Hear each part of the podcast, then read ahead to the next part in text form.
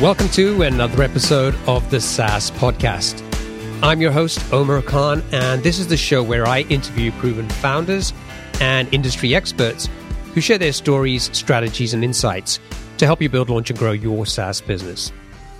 In this episode, I talked to Romain Dardour, co founder and CEO of Hull, a SaaS product that collects, unifies, and enriches your product, marketing, and sales data and synchronizes it to all of your tools.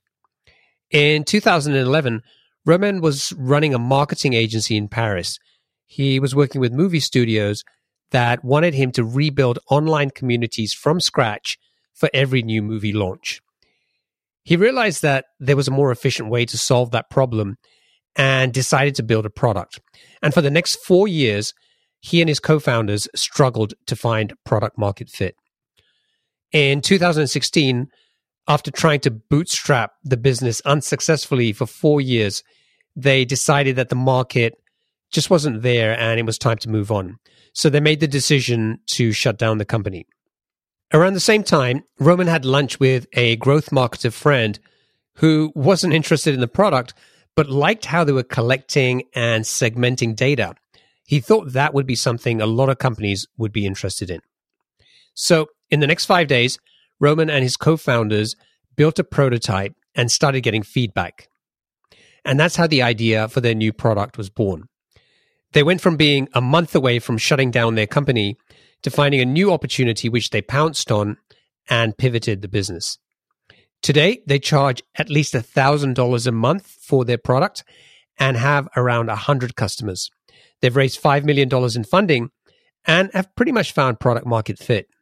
In this interview, we talk about how they struggled in the first few years, how they turned a lunch meeting into a new product idea, and how they've grown the business. So I hope you enjoy it. Romain, welcome to the show. Thank you. Happy to be here. So, do you have a quote, something that inspires or motivates you or gets you out of bed every day? Actually, I have a lot. Maybe the one that a lot of people know about uh, that is the one that gets me the most often is no plan survives contact with the enemy which was actually said by a kind of a Eastern Europe general. And I mean, it's something you just see on a daily basis. Awesome. Okay. So for people who aren't familiar with Hull, can you tell us what does the product do? Who's it for? And what's the main problem that you're helping to solve?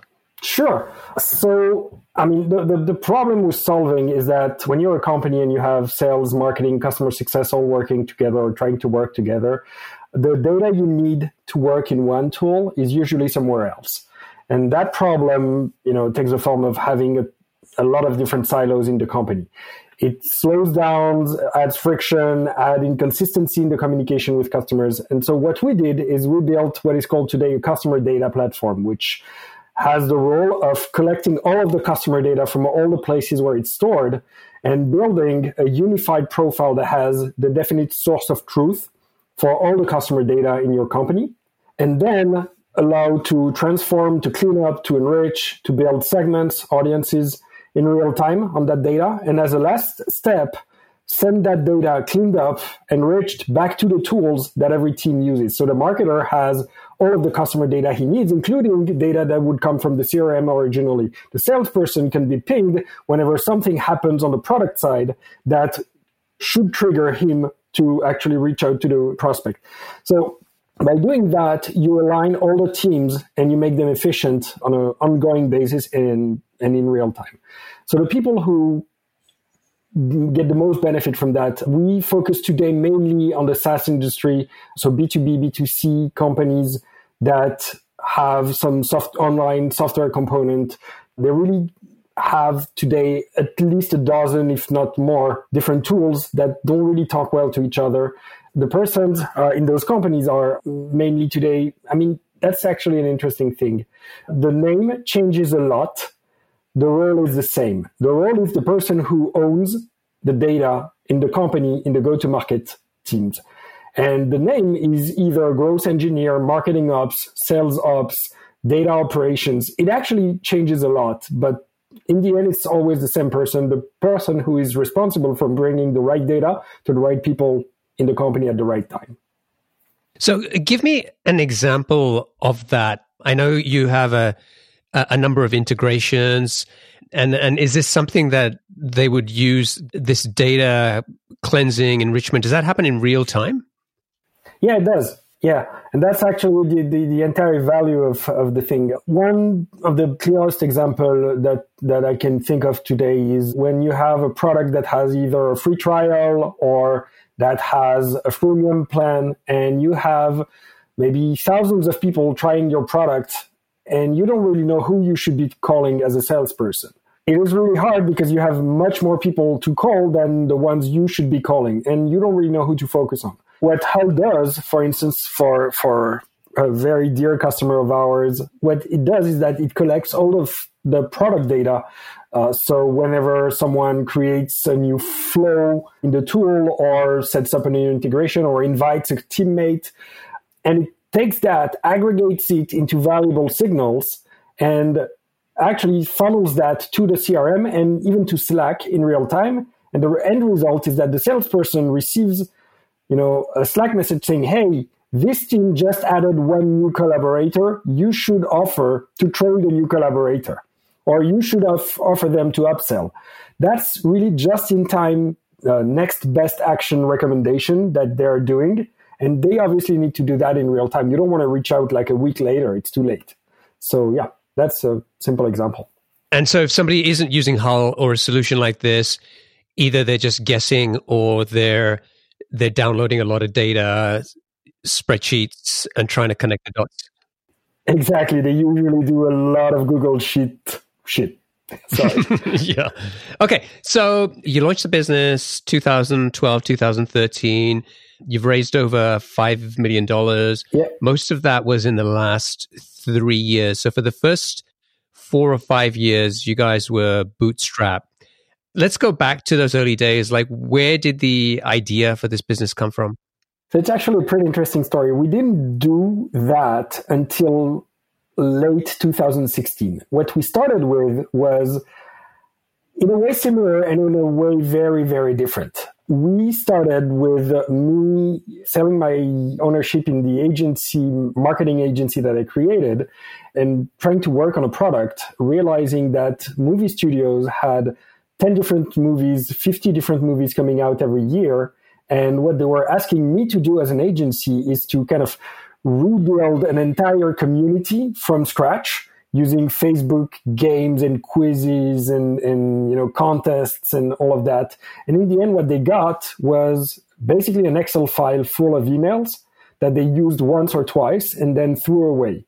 And I was you know, thinking that there was a better way to do that. All the companies that I was looking at online were actually doing a really good job at collecting customer data and leveraging it. So you should be able to talk about the next, you know, horror movie to a um, horror movie fan. And that was not the case. So we started with something that in retrospect was way too big and very naive. I started with the idea of building a product that would own the entire pipeline for that problem. So we started with gamification APIs that you could use in the browser to build you know clones of Instagram and get and contests and comments and likes and ratings, you know, almost off the shelf blocks for building apps. And then that data would come in a structured way into a unified database. And then that database you could actually build audiences and you could use those audiences to do retargeting via emails and actually at the time Facebook notifications. And so we had everything. We had identity management, identity resolution, gamification, APIs, activity streams, transactional emails, quizzes, chats, comments, way too much.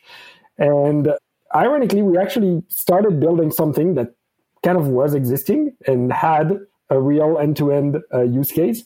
But we realized that the market was not there for that. So if I could go back in time, I would just look at myself, slap myself in the face, and tell me to do way less, but do it better. so you you worked on that business or that product idea for what two or three years? Yeah, from 2013, where we joined Techstars. Again, we were originally in France, but when we looked at the market, we just realized that there was basically no one in France who would even understand what we were doing at the time. So we kind of tried to join a US accelerator we went to Techstars in Boulder, and we had some customers. We had some pretty, you know, reasonable growth, enough uh, at least to pay ourselves and to have a small team. But we didn't see where we could go next. And that lasted until 2016, I think.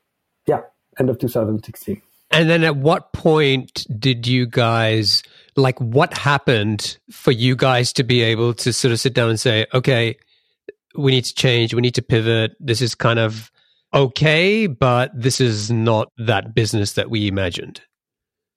Yeah, well, I mean, the realization was we were always trying to, you know, find out how we could create a big company, something that really solved a big problem for a lot of people. And I mean, the mindset was that we actually were building a pretty complex product technologically, and it didn't really make sense to you know do it for like 20 customers and do it in a kind of a, a, consulting style business. I did that previously. I really wanted to build a product that was solving one problem for a lot of people. And so we were trying to find ideas to get there and we were kind of running around in circles saying oh we would need a ton of money to build all of this and build even more and build even more.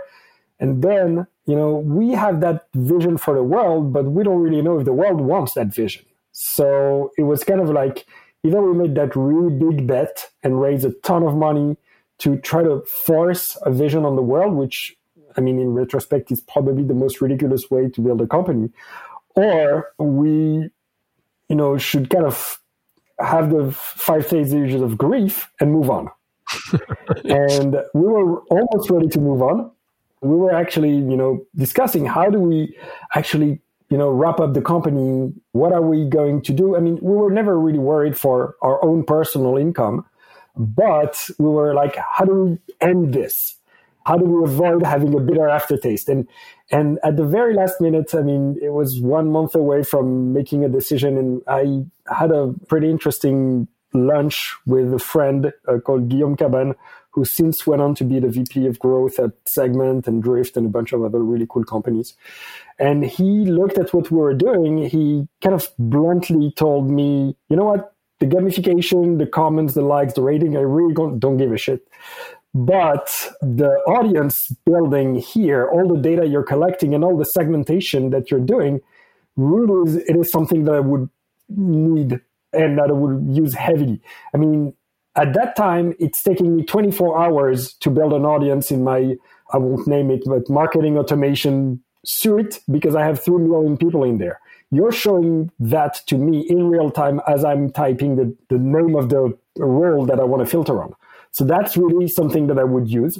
And so we actually did a prototype in a matter of like, you know, five days.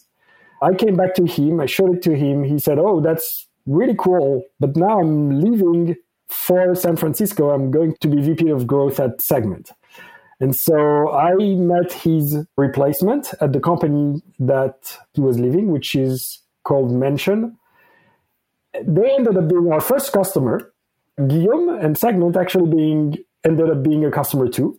And we started having a ton of discussions with people who had really, really deep data integration problems and so that's kind of how we actually, you know, discovered the need instead of tried to push it. Tell me about that prototype. Like, what were you able to build in five days? So, what we built in five days was actually not really five days. You know, it's like shoulder of giants kind of thing. We had the data collection and segmentation engine that we built over the course of three years. And what we did in five days is just plug it to segment so that we could re- get customer data and then send updated profiles.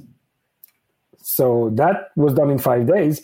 And then we realized, obviously, you know, that was kind of a, just a proof of concept and we needed to build our own connectors and so on and so on. But in five days, we just connected that engine to B2B SaaS services instead of gamification APIs. Got it. And then so you said Mention was your first customer? Yes and they still are our customer. That's awesome. Tell me about that. What was that process like when you have this prototype? How did it go from prototype to, you know, signing on the dotted line and, and closing that deal? Mm-hmm.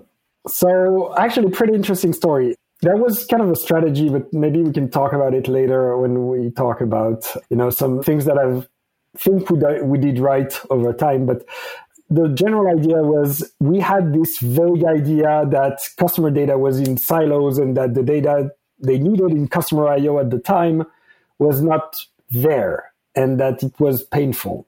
So we kind of, you know, put together something really dirty just to see if during the conversation they were leaning in and if they were asking us, when can I get that?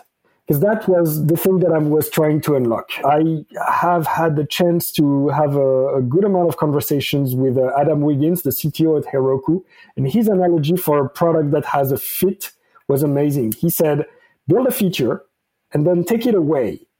And if people come to your door with pitches and forks and flammable items to ask for it, then you have something. My way of going there was I'm going to build something that is obviously incomplete, obviously flawed, but I want to know if people still ask me, when can I get it? When can I get a better version of that? When can I get it? Because I really need it. And so that's actually how we proceeded. And we basically kind of solved their problem in consulting. We said the feature is ready, and then we scrambled to get it ready as fast as possible. They were really, really, really helpful. They knew we were kind of really just starting out, but they had that need to first migrate their CRM to Salesforce and also build their audiences in real time as opposed to once a day and also to bring their customer data in the right place. So they were ready to suffer through the early stages for this to happen. And we made it happen and they became a customer and their founder became an investor. How did you figure out what to charge when you started out? I think the initial, you know, bet is we, we had the kind of the wisdom, the common wisdom of knowing that we don't want to charge on cost, but charge on value. So we just tried a price and it worked. And we realized after that that we could actually double it for the next customer and it still worked. And then we tried to double it and it still worked. And we tried to only offer annual agreements because we had, I mean, we actually had good reasons to get there and it also worked. So lesson is you're always undercharging. yeah. Is that what you do today? Is it is it sort of an annual contract you sign up for, or people can? So yeah, yeah, we realized something very important in our specific business is that most of the customer data platforms are enterprise products that come with a very very high price. It's always six figures at least, and I mean there's a large portion of it which is dedicated to professional services and solution engineering.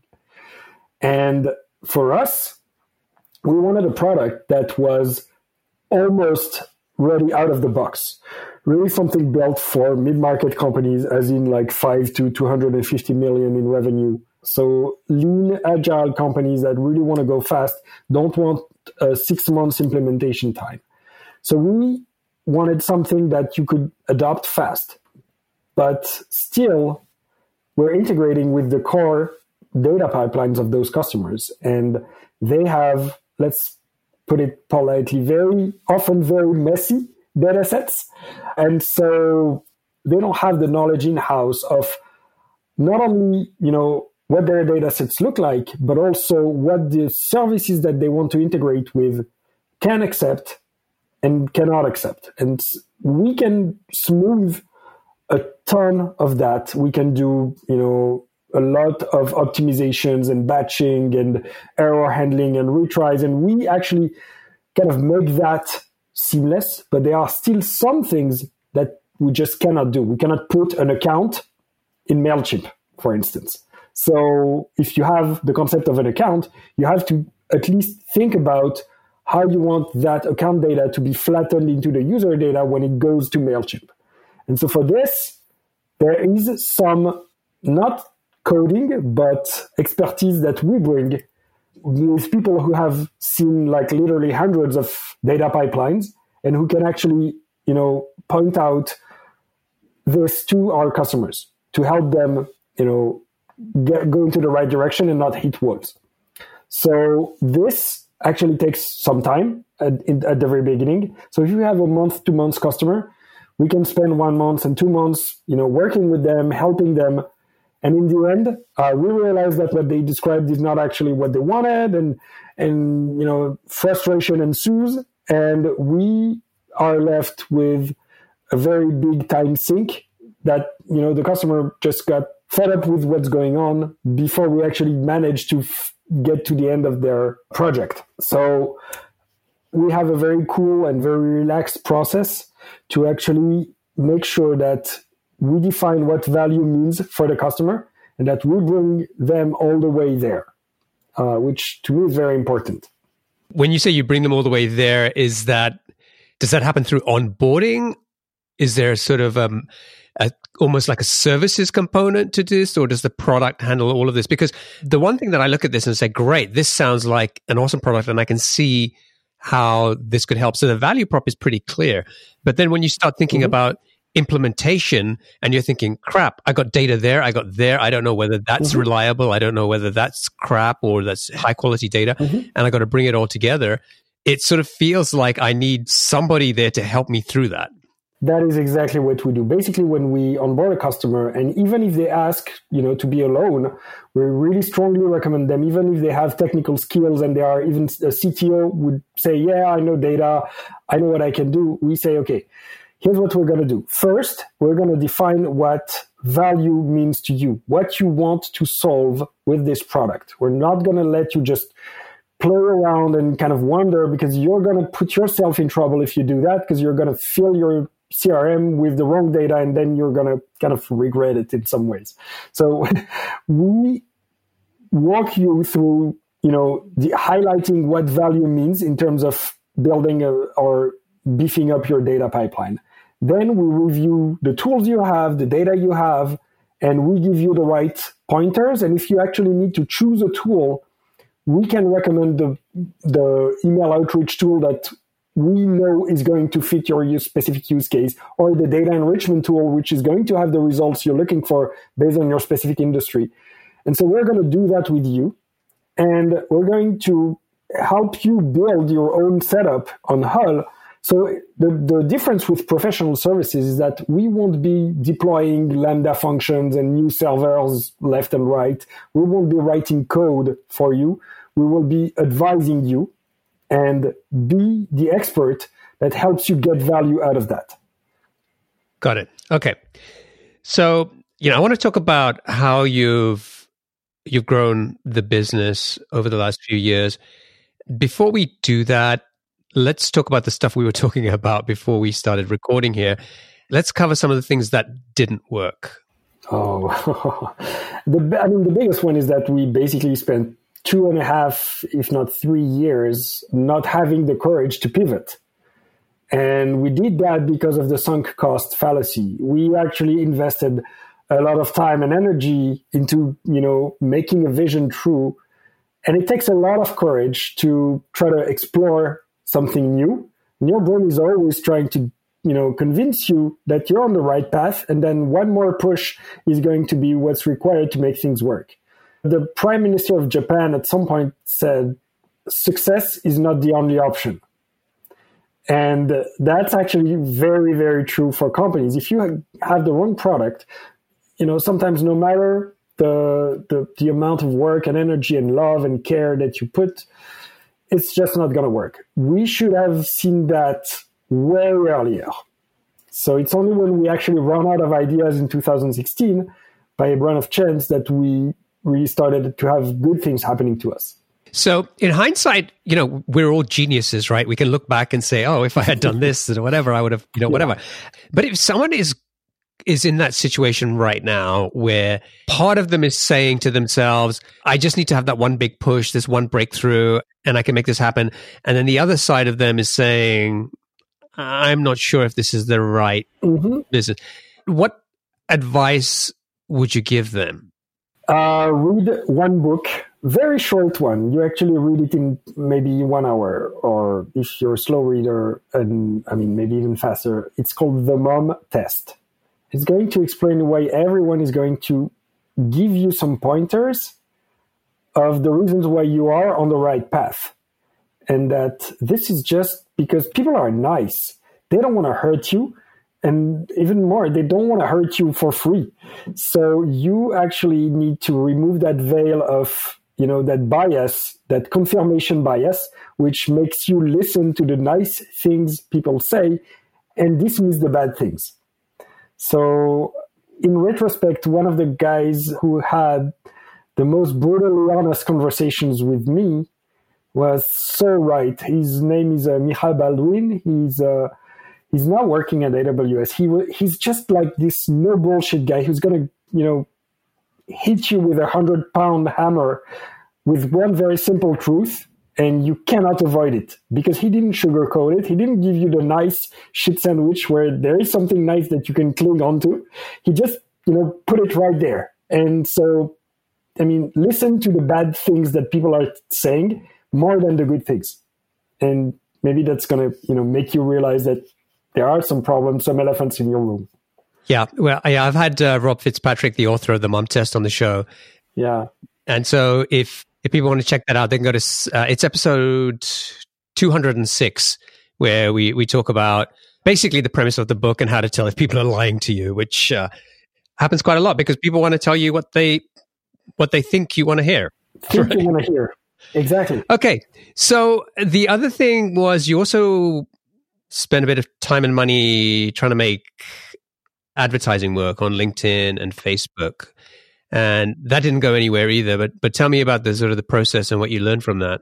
That didn't go anywhere, probably because we've been doing it badly. I'm quite happy that it didn't work because one thing that I was that I'm always pretty cautious about is the models that power a ton of money into advertising. I'm always kind of a bit reluctant, maybe because I kind of spent so much money in advertising for my customers 10 years ago and I saw what was actually going on. But probably in our case, we were just not doing it the right way. We were having meetings, meeting books and demos as our success metric. And the thing is, we were kind of general in our messaging, pretty broad in the targeting. The initial calls didn't really, you know, resonate. So there was kind of a lot of, uh, of noise in that thing. So, I mean, in the end, it was not really a good experience. It, it was everything that could go wrong went wrong. We had bad targeting, too wide, too expensive. We were generating demos that we actually thought were not qualified, and we were generating too few of them.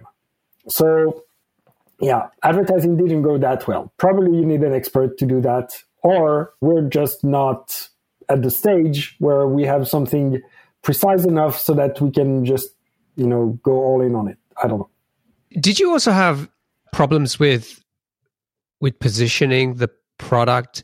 I mean, I know you talk about Hull being a a customer data platform, but back when you're starting to have these conversations in I guess 2016, 17. Was there something comparable out there? Was this a completely new category? Uh, no, there was nothing. The, I mean, the, yeah, the term just started to exist, but the thing is, no customer, no one really kind of had the idea about this. The interesting thing is that for us, it was always an obvious way to handle things. I mean, everyone talks about the analogy of like the you know local butcher in a small town who knows everything about their customers, and then that we lost this when we came to the internet and yada yada yada. I am a self-taught person, and I have never actually been into a large company where there is a sales department and a marketing department, a larger, I mean, and so it always seemed to me very artificial that we're talking about a lead and then a prospect and then a newsletter subscriber as different people and then a user and then a churn customer as a different people. To me, it was always the same person. And it was pretty, you know, counterintuitive that we were kind of building these silos in the first place. So that thing was pretty obvious, but the kind of this is how we've always done it mindset is pretty deep into a lot of companies. It's changing, but it's changing really slow. And in 2016, I can tell you there was maybe 20 companies that I could name that would be kind of mature enough in their understanding to go that way. Today, that has changed a lot, thankfully. So tell me a little bit more about that because you said about thinking about people in sort of these silos and as a lead or a prospect. But if you don't do that, how else do you segment customer opportunities, the pipeline, etc.? Mm-hmm. A person is a person. So you're going to have an anonymous visitor, which is someone who comes to your website and doesn't leave any identifiable information, maybe apart from their IP, which actually allows you to know which company they work for.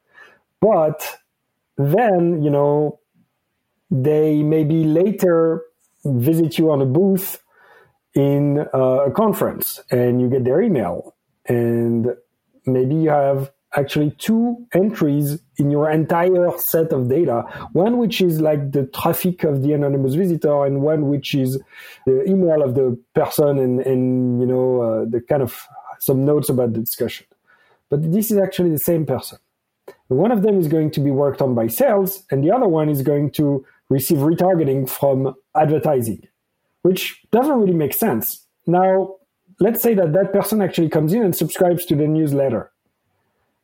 Would it be a good idea to actually take the data you had in the conference to personalize the ads that they're seeing? And the opposite way around, take the web traffic that they have been managing and send them in an aggregated way to the CRM so that the salesperson knows that he's mainly been checking these types of pages and maybe you know mostly the technical pages on your website so he your salesperson knows that he mostly should be having a technical conversation and this is what the person is interested in.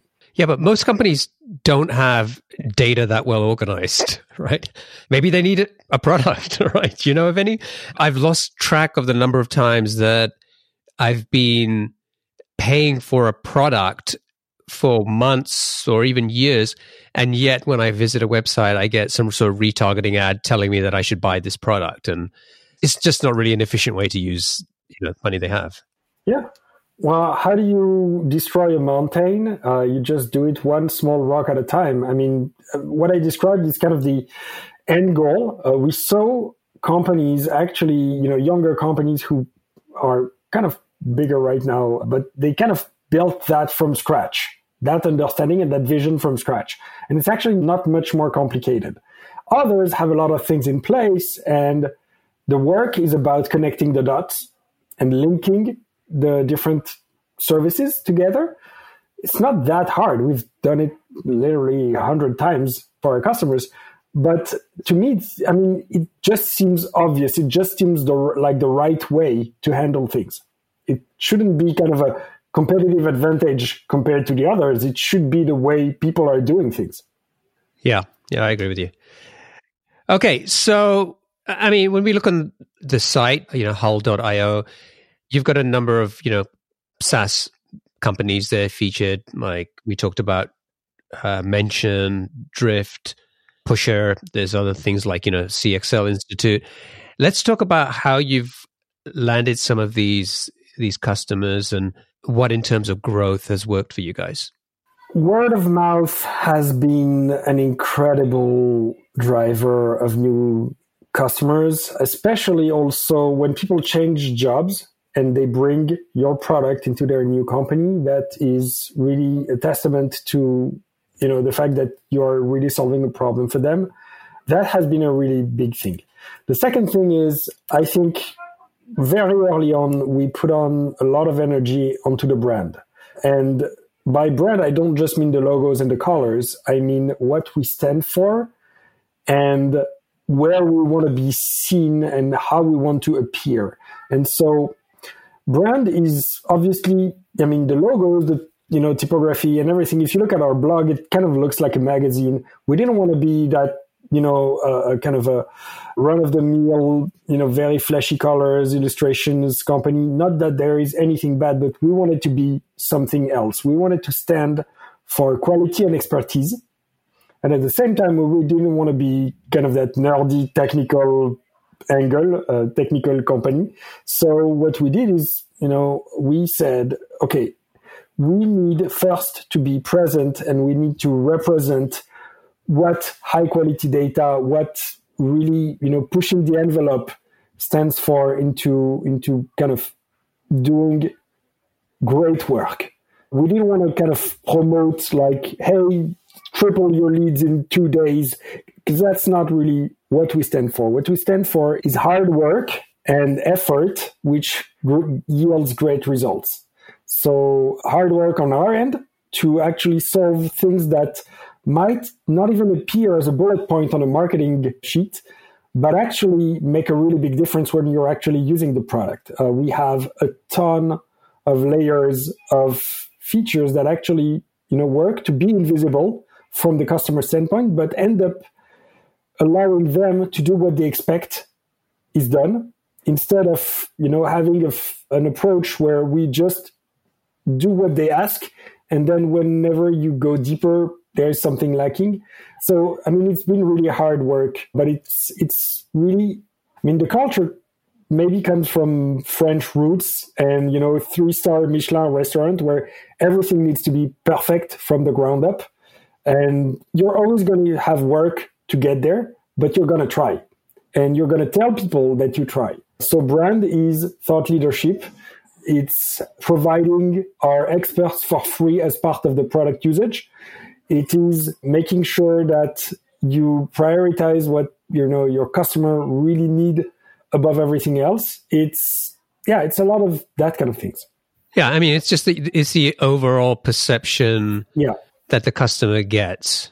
Yes. I mean, I mean, I I spent almost eight years working for the Walt Disney Company, and and, you know, we were sort of, it was drummed into us, you know, if people can touch it, feel it, smell it, see it, it's perception. And every bit of that yeah. counts as part of the customer experience. Yeah, exactly.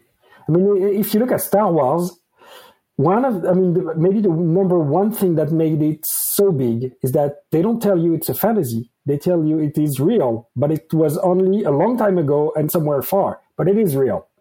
And that makes the entire universe have to stand on its own. yeah. Marvel has the same thing. They have one guy who's, you know, the one guy that is the warrant of the coherence of the entire Marvel universe. He has to know everything better than even the most hardcore fans so that everything is coherent. That is really what a brand needs. Yeah, yeah, that's a good example. Okay, now one of the other things you did was kind of a interesting, I guess, growth hack uh, in terms of how you would follow up with prospects and, and do sort of cold slash warmish outreach. Tell us about that. Uh, you're talking about something that is called the reveal loop. It's a pretty smart trick that we didn't come up with it. Guillaume actually came up with it implemented it with our product for uh, the companies he was working with. And so basically, the general idea is that someone comes to your website, you don't know who they are, but you have their IP address. And it turns out that there is a one of the APIs from a service from Clearbit, which is a service uh, a company we love. Uh, thank you, Alex, for building that company. It gives you the company name that this IP address belongs to. So as a result, you have an anonymous visitor, but you know their company name we do that reveal section automatically. But it's not enough. From that, we actually hit a second Clearbit API only if we see that the company is not a current customer or is not an active discussion. We hit a second Clearbit API, which gives us five to 10 marketing, sales, and growth operations people in the company. And gives us their address, their email address, their a role, you know, all the firmographic and and sociographic data you can you can think of. And we take that and we then so obviously as as I already said, we cross it with the existing customer base because you don't want to do that to your existing customers and, and prospects. And as a last result, we send this to a cold outreach email tool such as Outreach or SalesLoft. The end result is that we send an email to someone who probably was on the website a day before. And usually, what ends up happening is that we have an incredible open rate because there was interest from the company. We, and we have a really, really, really compelling reply rate, which often contains, Hey, it's funny. We were on your website yesterday. We were talking about you guys. Well, the answer is, yeah, we, we kind of know about that. So that actually is a really cool growth hack which ends up scaling pretty well and working pretty well for us. But when you send out the email, you don't tell them, "Hey, we know you were looking at our website." That's a bit creepy. I think. no, that's a bit creepy. Actually, Guillaume was doing that at some point. Uh, he was kind of faking double replies from internal email saying, Hey, I built this quick hack. I'd like to know if it works. Forwarding this to another internal person who then reaches out to the customer and say, you know, maybe it's wrong, but we tried that. Do you think it works? I, we just, we're just, you know, being kind of pretty honest about we're reaching out to explain what we can do for you. Uh, so was it just Clearbit that you were using to figure this out? What what were sort of the tools involved in putting this together? So I mean, if I just do some name dropping, we are using Hull to orchestrate Clearbit, Customer IO, Salesforce, and Datanyze, which since then has been acquired by ZoomInfo. That's kind of about it for this specific part. Does that happen now on like AutoDrive? Oh yeah, yeah, and we have a bunch of other things on AutoDrive. yeah, that's actually the nice thing is once you get it right and it's fully kind of described. I mean, if you go down all the way to computer science, it's we're kind of describing everything as data. So the entire configuration of your company is written down in in, in the form of data inside of Hull, and everything runs on autopilot. So that's really cool. And and what percentage of your your revenue has come from taking this approach with this this cold outreach? Uh, I couldn't give you an exact number, but it would be almost fifty percent, probably. And it's not it's not true to say it's cold outreach because no. that's that's very different. Yeah, it's cold, but it's not that cold. Yeah, yeah, it's pretty unique. All right, you've been on this journey for the last seven or eight years now. Other than the pivot, if you could go back and and give yourself any advice, what would it be?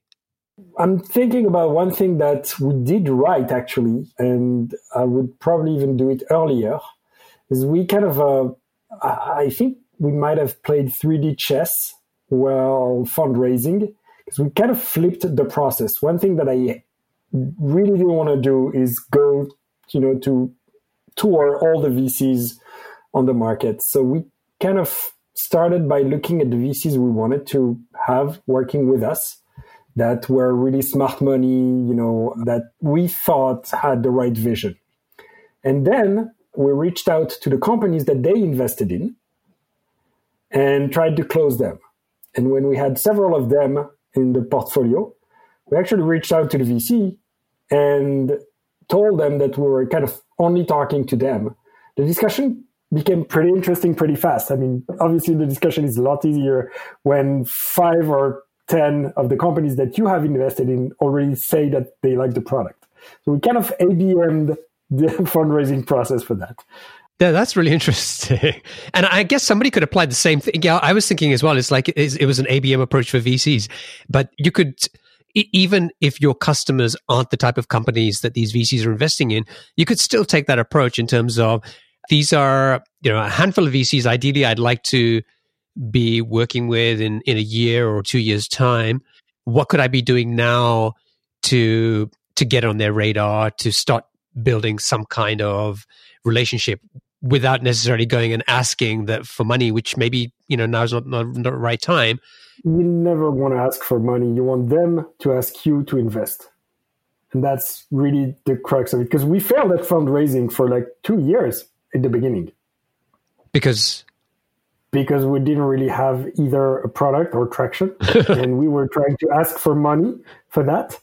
And so obviously when you do have, you know, moderate success, it changes the entire equation. But still, if you kind of go to a VC with a cold intro or something like that, you're going to have a lot of work to convince them that you're not fluff.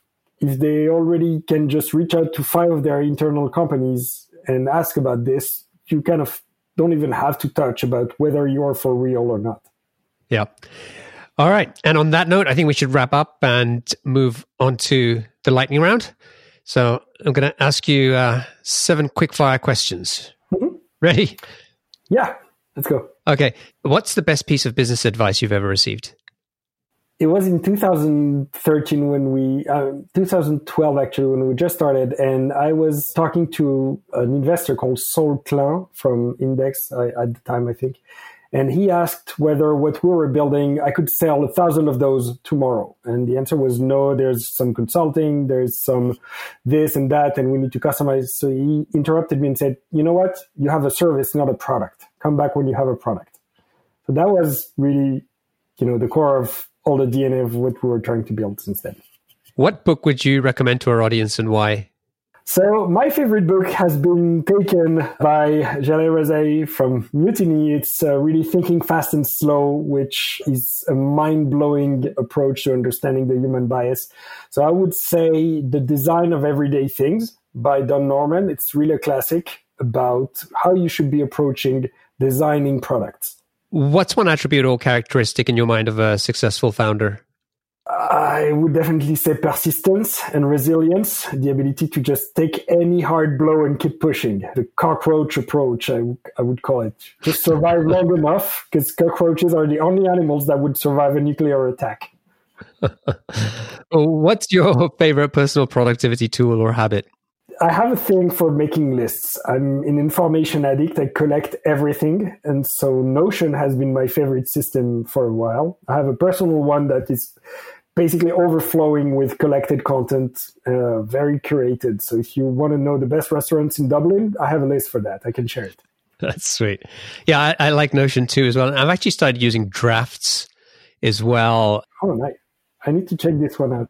Yeah, I mean, I really didn't understand what you could do with it until I got into it recently, and it's a great way to capture things super fast. And then the integrations that it has really makes it easy for, for you to move that into somewhere else. So they sort of think about it as it's the place where the ideas start, but you may move it into, you know, Notion or Ulysses if you're writing or whatever. So cool.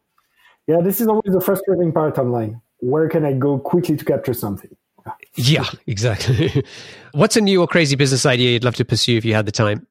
To be honest, I, I don't really know. I've grown very skeptical of the genius ideas that I get in the shower. so I would probably aim for, I mean, to be serious for a second, something that aimed to combat fake news, intolerance, and, and more generally, the, the normalization of deviance that we can see these days. Yeah, yeah, that's a that's a worthwhile thing if if anyone is ever able to solve that. What's an interesting or fun fact about you that most people don't know? I am an INTP T, uh, if you know the Myers Briggs tests, which is probably a very big issue for me and my entourage uh, in terms of relationships. That makes it really hard for people to bear with me. so you are an INTP? Yeah. So just just for, for people who aren't familiar with Myers Briggs, yeah, just explain what that is, and I'll, I'll before you do that, I'll tell you I did this a long time ago, and I'm also an INTP. yeah, poor people around us. Myers Briggs is a test that helps you, after understanding a bunch of questions, understand what drives you, the way you see the world, uh, what's your worldview, and all in all, INTPs are one of the 16 personality types of personalities. INTP more specifically is, uh, is called a logician. It's uh, introverted, intuitive thinking and prospecting personality traits. And so the general idea is being right is more important than being friends. So logic trumps everything else. You can see where that could bring. yeah. Reminds me a little bit of Mr. Spock on Star yeah, Trek. exactly, exactly. All right. Finally, what's one of your most important passions outside of your work? Definitely cooking and food, like every single French citizen, I think. No, yeah, we talk about restaurants that we should try out when we are dining at a restaurant or what new trendy store, grocery store we should try when we are cooking. So yeah, that's one thing. And the, I mean, the second thing is movies. I met my wife. Uh, I have a past in the movie industry. I met my wife. She owns a marketing agency in the movie industry. We share that passion. More specifically, I like the movies from the 50s to 70s American era. But I mean, all in all, I think I have, I own and have watched several thousand movies. Wow. awesome. All right. This has been a pleasure. Thank you for, uh, making the time to do this and and staying up uh, in your evening. What is it like 9 p.m. past nine for you uh, in Paris? It is 9 p.m. Yeah, evening's just starting. Thank you very much for having me. It's been a pleasure. It's it has been for me as well. Now, if people want to find out more about Hull, they can go to hull.io, which is H U L L.io. Yep. And if uh, people want to get in touch with you, what's the best way for them to do that? Romain R O M A I N, at hull.io. I'm happy to answer. Perfect. Romain, thank you again. And uh, I wish you and the team the best of success. It's been a pleasure. Thank you. Best wishes to you too. Thank you. Cheers.